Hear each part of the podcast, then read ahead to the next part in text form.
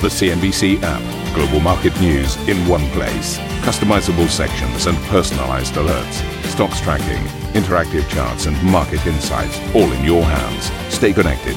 Stay informed. Download the CNBC app today. A very good morning, everybody. Let's get into your headlines this hour. Fed Chair Jerome Powell says the central bank will keep hiking interest rates until inflation is tamed, while acknowledging it could be a painful process achieving price stability, restoring price stability is, is an unconditional need. It's something we have to do because really the economy doesn't work for, for workers or for businesses or for anybody without price stability. So it, it's the bedrock of the economy, really. Wall Street rallies with the Nasdaq closing up close to 3% as investors swoop in on beaten down tech names, seemingly shaking off concerns about a looming recession or higher interest rates. Walmart shares fall heavily as the company misses earnings expectations, even as US retail data shows spending rose for the fourth straight month in April. Deal interrupted merger talks between UniCredit and Commerzbank are reportedly scuppered by the Ukraine invasion, ending what could have been the first major cross border deal in the sector.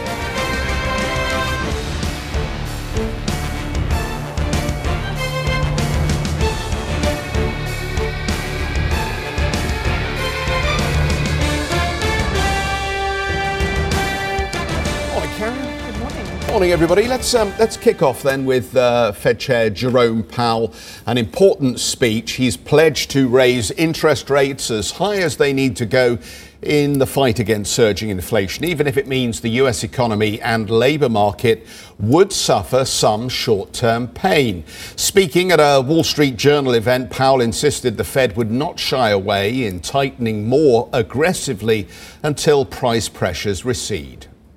Are we starting to see what we need to see, which is a, a really clear and convincing uh, evidence that uh, inflation is is coming down. That's what we really need to see. So we'll be watching for that. If that involves moving past, you know, broadly understood levels of neutral, we won't hesitate at all to do that. We won't. And uh, honestly, we'll just we will go until we feel like we're at a place where we can, uh, where we can say yes financial conditions are in an appropriate place. We see inflation coming down. We'll, we'll go to that point, and uh, there, there won't be any you know, hesitation about that. Well, Powell also said the US's current 3.6% unemployment rate is the lowest since the late 1960s. It's well below the Fed's assumed natural level, signaling the central bank is comfortable with a rise in unemployment if it means easing price pressures right now it, it feels like it feels like the the the um, the actual unemployment rate is is not the perfect. Uh, you have you have to think about where the where the where the unemployment where the natural rate is compared to today's employment rate, and it, it does appear to me that it's it's probably well above 3.6 percent. But it should shift down as this highly unusual time in our economy and in our labor market um, goes on. It should, you know, we should see that settling down, and we should see the natural rate declining, and that itself could reduce uh, wage pressures and inflation pressures. Meanwhile, speaking to our colleague stateside, former U.S. Treasury Secretary Jack Lew said he believes the Fed handled the economic fallout of the COVID crisis and its aftermath appropriately, saying a cautious approach is necessary to avoid tipping the U.S. into recession. The Fed will have to keep looking at what do they need to do over the longer term. I think they've been right to move gradually because we don't know that that's the case. You know, and they do know that if they move hard and fast, uh, they can trigger a recession. They're trying to thread a needle. A big focus on the unemployment rate yesterday, and this is a little bit in, in the way of old fashioned economics as we talk about the NAIRU again. At yep. what late, rate can you have the unemployment level before you start triggering wages growth and inflation? And it clearly came through in Jay Powell's commentary yesterday. Mm. 3.6% isn't the number. We are really in that territory where we start to see the ratcheting up in prices. So, one of the casualties here clearly has to be the labour force, that we can't have this record low unemployment continuing on, but also uh, the legacy from the pandemic where you saw people leave leave the labour force, the changing of the types of jobs people were willing to undertake. I think this is having dramatic consequences. And I think what we should be looking for down the track is that 3.6% to set a little bit higher if uh, the Fed is going to do what it says and tackle inflation. I don't know. Um, The interesting thing is, uh, you never quite know in each um, circumstance of high inflation what ultimately is generating that inflation. And I know that sounds like a really daft thing to, thing to say because we sit around this desk and we say, oh, look at the zero COVID strategy in China. It's causing supply chain problems. That's obviously pushing up the prices of things. Uh, we sit here, we look at the job market, we say, well, clearly the job market is tight. There are more vacancies than there are people available to fill those positions. Obviously, that's push, pushing up inflation. Look at the energy markets. We've got this tightness of energy and the Russia Ukraine invasion, and clearly that's pushing up inflation. But I listened to a t- terrific conversation between uh, two um, uh, economists who are historians of inflation, Albrecht Ritschl and Duncan Needham, and they, they both talked about actually how difficult it has always been trying to understand the current period of, infl- of inflation in the context of previous bouts. So the 1970s are not as good a guide as we might hope, and there's a lot of retrofitting that goes on by economists to try and understand what's going on here. I raise this point because what we have now is central banks who are taking what they think is the right approach to dealing with these rising price pressures, which is to aggressively hike rates and talk down the prospects for the economy. And we had Andrew Bailey earlier this week going on about the um, Armageddon of food insecurity that we could see. I mean, I, I paraphrase, he didn't use those words, but nobody came away from listening to Andrew Bailey thinking that the outlook isn't going to get worse from here on in. And we, here we've got Jay Powell very aggressively talking up the prospect of higher interest rates here. And what was interesting is, as he was talking, the yields on the two year and the 10 year both rose. Mm. And yet, by the time he'd stopped talking, the 10 year yield had fallen back again, and ultimately the curve had just flattened. So he didn't really do a huge amount of damage to the curve here.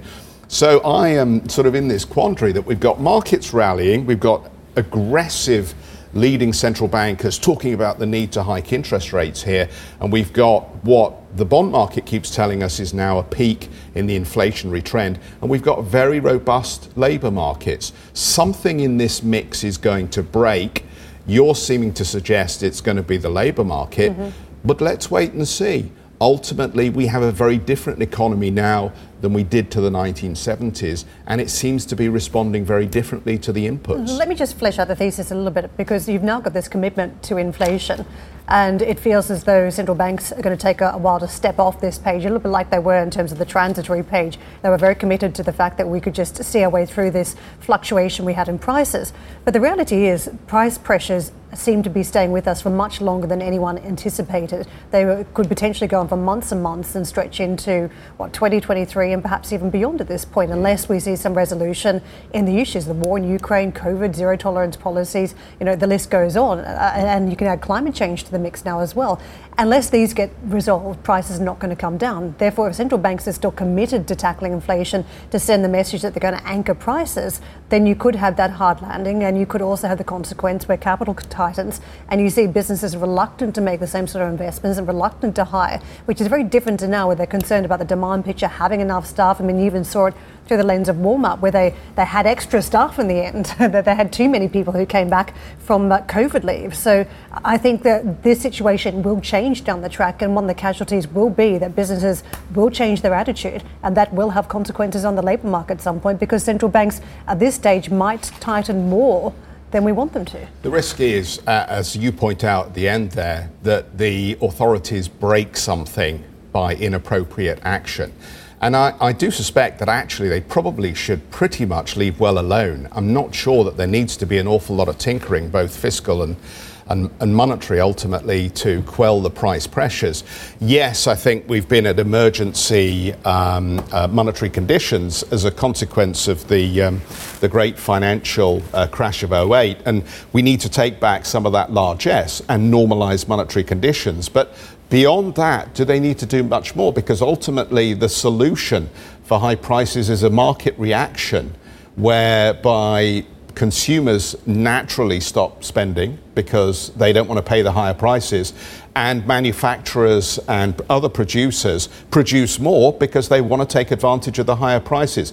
Both of those actions ultimately will bring down prices, as they did back in the 1970s in an, and in other bouts of inflation. I don't disagree with you. We might sit very closely together when it comes to central bank thinking, but the Hawks, don't forget, are pointing to what they think is runaway inflation and central banks behind the curve here. And let me take you to the market action and what we've got uh, a bump up on the prices 1.3 on the Dow Jones, a 2 plus percent pop on the S&P and the Nasdaq stretching for two and three quarters of a percent. It's a very strong day playing out stateside. A little bit of a cooling off moment intraday when we did hear from Jay Powell about tackling inflation, but then the major indices climbing towards fresh session highs after that, then despite that brief wobble. So a very strong day across the board. Let's just take a look at the sectors uh, on the S&P, and you can see most of them positive. Consumer staples, one of the exceptions, 1.1% down. A lot of retail earnings to try and weather during this, the session as well. And Walmart, one of the big ones to get through. 2.9 up on tech, so you can see the contribution for the tech sector from that uh, component. Also consumer discretionary, 2.6% higher, and communication services, uh, three very strong sectors playing out there. The other parts of the market, of course, if you take a look at the treasury markets, this is how we were perched. We were a little bit higher on that yield, just three basis points now off the 3% mark, 2.97. So we've lifted about uh, five basis points from the trade same day, same time yesterday, 2.68 on the two-year yield. The dollar, as a result, uh, the trade here is uh, this morning like this: sterling euro a little bit weaker versus the greenback. We're at 124.84, so under the 125 mark on sterling. We have climbed back up above uh, 105 on euro, but morning session just giving back a little bit of that territory. But that is a firmer trade than what we've had early in the week. 105.34 dollar weaker versus the Japanese yen, stronger versus the Chinese yuan. Geoff. Thanks very much. Shares of Walmart fell to a 52 week low after the company posted disappointing first quarter numbers. The US retailer reported $141 billion in revenue, but its quarterly earnings declined by 25%. The company says the pressure from rising fuel costs, as well as high inflation and higher levels of inventory, weighed on its performance. Walmart cut its guidance for full year profit. Former Walmart CEO Bill Simon told CNBC the retailer's high inventory levels were a surprise. It's crazy. I mean, that's like 8% would have been high, 15% would have been terrible. 32% is apocalyptic. I mean, that's billions of dollars of inventory. That's just, frankly, just not managed very well. Home Depot posted nearly $39 billion in first quarter revenue, beating Wall Street expectations as sales rose to a record level. The U.S. home improvement retailer says it didn't see lower demand despite higher prices as customers continue to shop for building materials as well as kitchen and bathroom installations. The company raised its full year outlook, expecting sales to increase by 3%. Uh, and it's uh, been a busy week for uh, retail earnings so far and will continue to be so. Target and Lowe's first quarter numbers expected later today. Investors here in the UK will be watching out for any impact of COVID lockdowns and supply chain disruptions on Burberry. Back in the US, we get earnings from Kohl's on Thursday, followed by Footlocker on Friday. Uh, Ruhul Amin joins us, Head of Retail Equity Research at William O'Neill. Uh, good to have you with us on the programme this morning. Let, us just start off with uh, Walmart, if we might. Are these self inflicted injuries too high a level of inventory and problems with the product mix rather than inflation per se that are causing issues? Hi, yeah, good morning. Thanks for having me. Yeah, no, I think uh, the big takeaway from the quarter was really the fact that inflation has been burning into profitability. Um, over the past two, three months, we've seen uh, stocks and companies like Walmart outperform the broader market because you know they've been benefiting from food price inflation. Uh, they've been passing that on to the end consumer, and typically that tends to benefit comp growth, and that's led to quite a significant rally year to date. Uh, however, I think going into earnings season, the risk was always around how they were managing some of the cost pressures, and um, you know clearly uh, they're feeling it more than uh, the, the market had been expecting. So you mentioned fuel, you know, fuel, some of the fuel pressures that they were seeing, um, some wage inflation, some of the supply chain cost pressures as well, and on a, on a net basis, um, I think inflation, you know, might not be a positive for earnings growth anymore. And for some of these stocks, which had been trading at relatively elevated valuation multiples going into earnings season, um, in a rising rate environment, if you don't deliver the earnings growth to deliver uh, to, justify some of the multiples, then uh, you're going to get punished by the market. If if that's the case, why then did Home Depot argue that there'd been no drop in demand and actually they were able to hold prices in spite of perhaps some concerns that it might um, reduce uh, footfall. Uh, it seems a very different story for uh, this business compared to Walmart. Yeah, it's, it's an interesting uh, discrepancy. I think the key takeaway is that uh, sales trends generally remain healthy. Um, Home Depot mentioned that they are seeing benefits from commodity inflation and, and no real shift in, in consumer demand. Um, but again, that stock has derated significantly um, over the past couple of months in line with the broader market. And, uh, you know, they manage their costs uh, and their operating costs a lot better than the, the, than Walmart. And, and, and that led to the upside upside surprise. But I think uh, if if we just look at what Walmart was saying, particularly on the discretionary side, they are starting to see signs of softness. They are starting to see signs of shifts in consumer behavior uh, towards things like private label. Um, and I think that means that there are risks to discretionary spend generally going into the second half of this year. And that wouldn't be uh, out of sync with what we've seen historically. So if you see, if you look back to previously challenging economic times, like post 2008, for example, you do see shifts in consumer behavior as they trade down to preserve purchasing power. Um, and that tends to um, come at a cost, particularly for some of the discretionary retailers.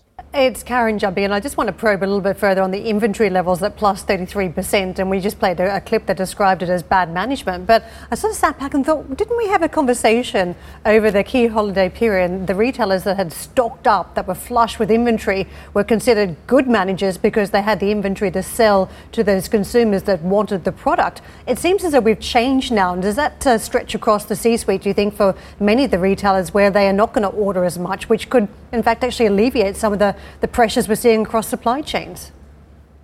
Yeah, it's, it's, a, it's a great question. Well, what I'll say is, you know, over the past 12 to 18 months, it's been a very tricky time for retailers generally, given some of the supply chain blockages that we've seen. It's been difficult to manage inventory. We've seen kind of lumpy um, demand as well. And uh, Walmart management really attributed inventory build to things like inflation and inventory delays, among other things and uh, it is it is high. Um, it's you know they, they are carrying a lot of inventory, but it's expected to normalize over the next couple of quarters. So, you know, I'm not too concerned by by that. I think it's uh, it's it's a function of of wider supply chain issues. It, of course, it could be managed better, but uh, we should expect to see some normalization over the next couple of quarters. Can I also ask you about uh, what we're seeing in e-commerce sales? I mean, for Walmart, up one percent, uh, thirty-eight percent on a two-year basis. Are clearly some tough comparables here as we talk about some pandemic trends. But we are seeing that in a number of businesses that the growth is just not as strong in e-commerce. Where do you think that leaves some of the development plans that these retailers have?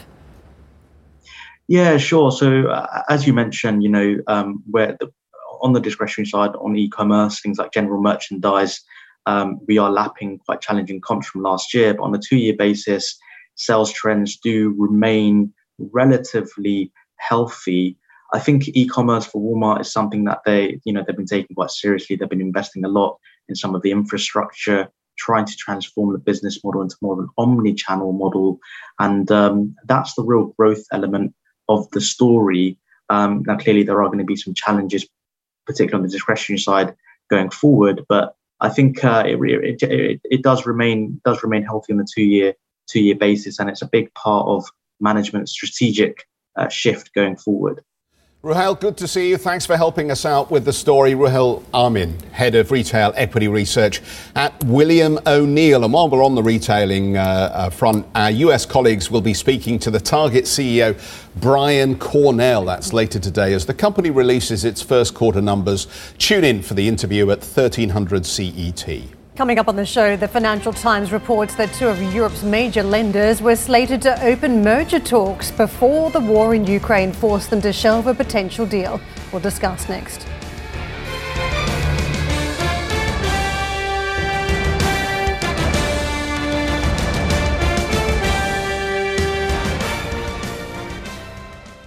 Listen to CNBC's Beyond the Valley, the podcast that explores the biggest tech news from across the globe. Join me, Arjun Kharpal. And me, Tom Chitty, every week as we bring you insights into the top stories, unpack the latest trends, and find out where the industry is headed. Now available on Spotify, Apple Music, and Google Podcasts.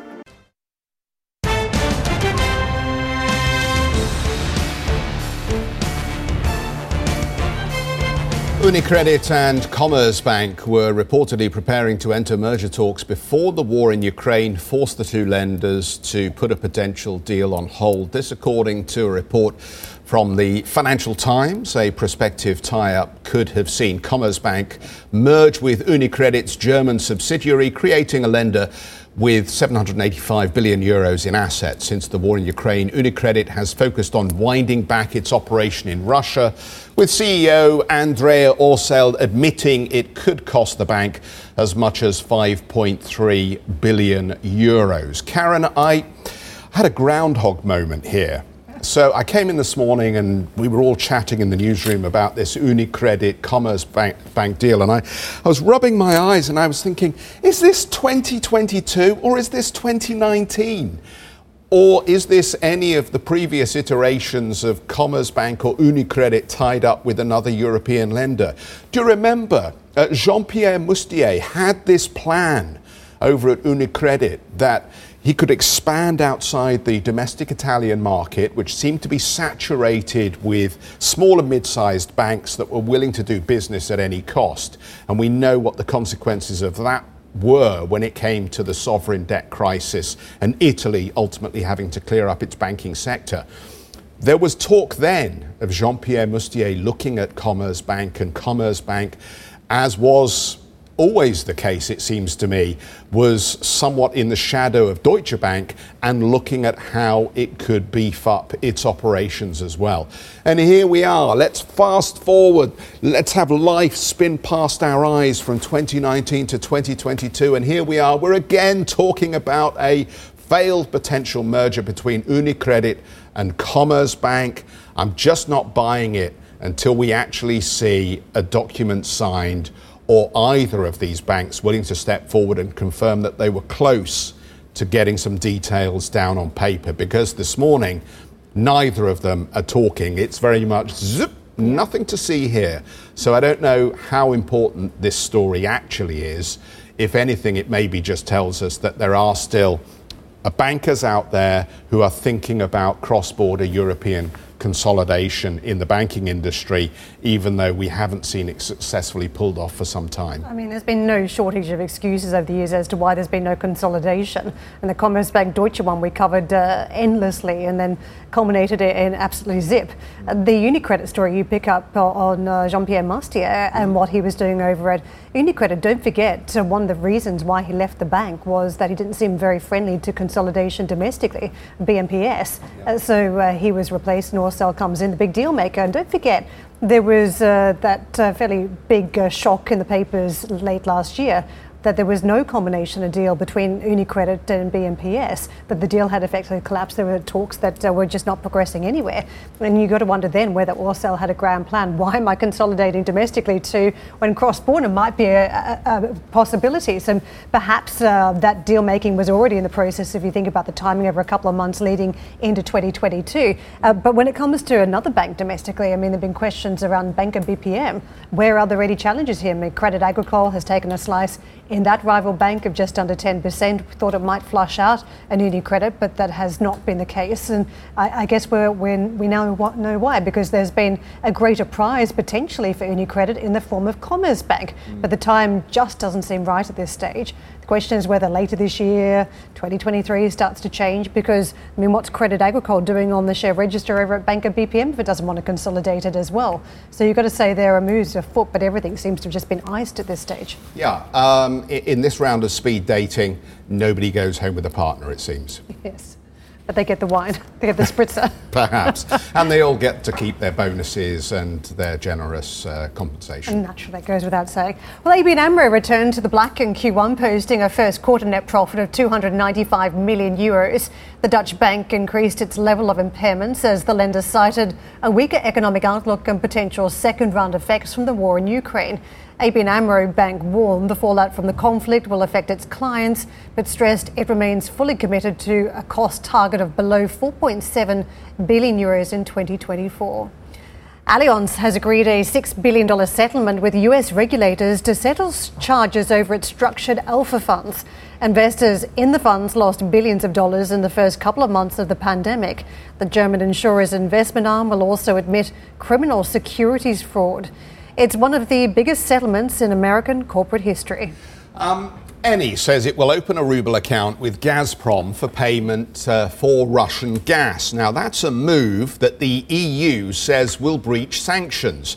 Russian President Vladimir Putin said last month that, quote, unfriendly nations must pay for gas in rubles. The Italian energy giant says it will open one account in rubles and one in euros, and that it would continue to comply with sanctions. Thank you for listening to Squawk Box Europe Express. For more market moving news, you can head to CNBC.com. Or join us again on the show with Geoff Cutmore, Steve Sedgwick, and Karen Tso, weekdays on CNBC.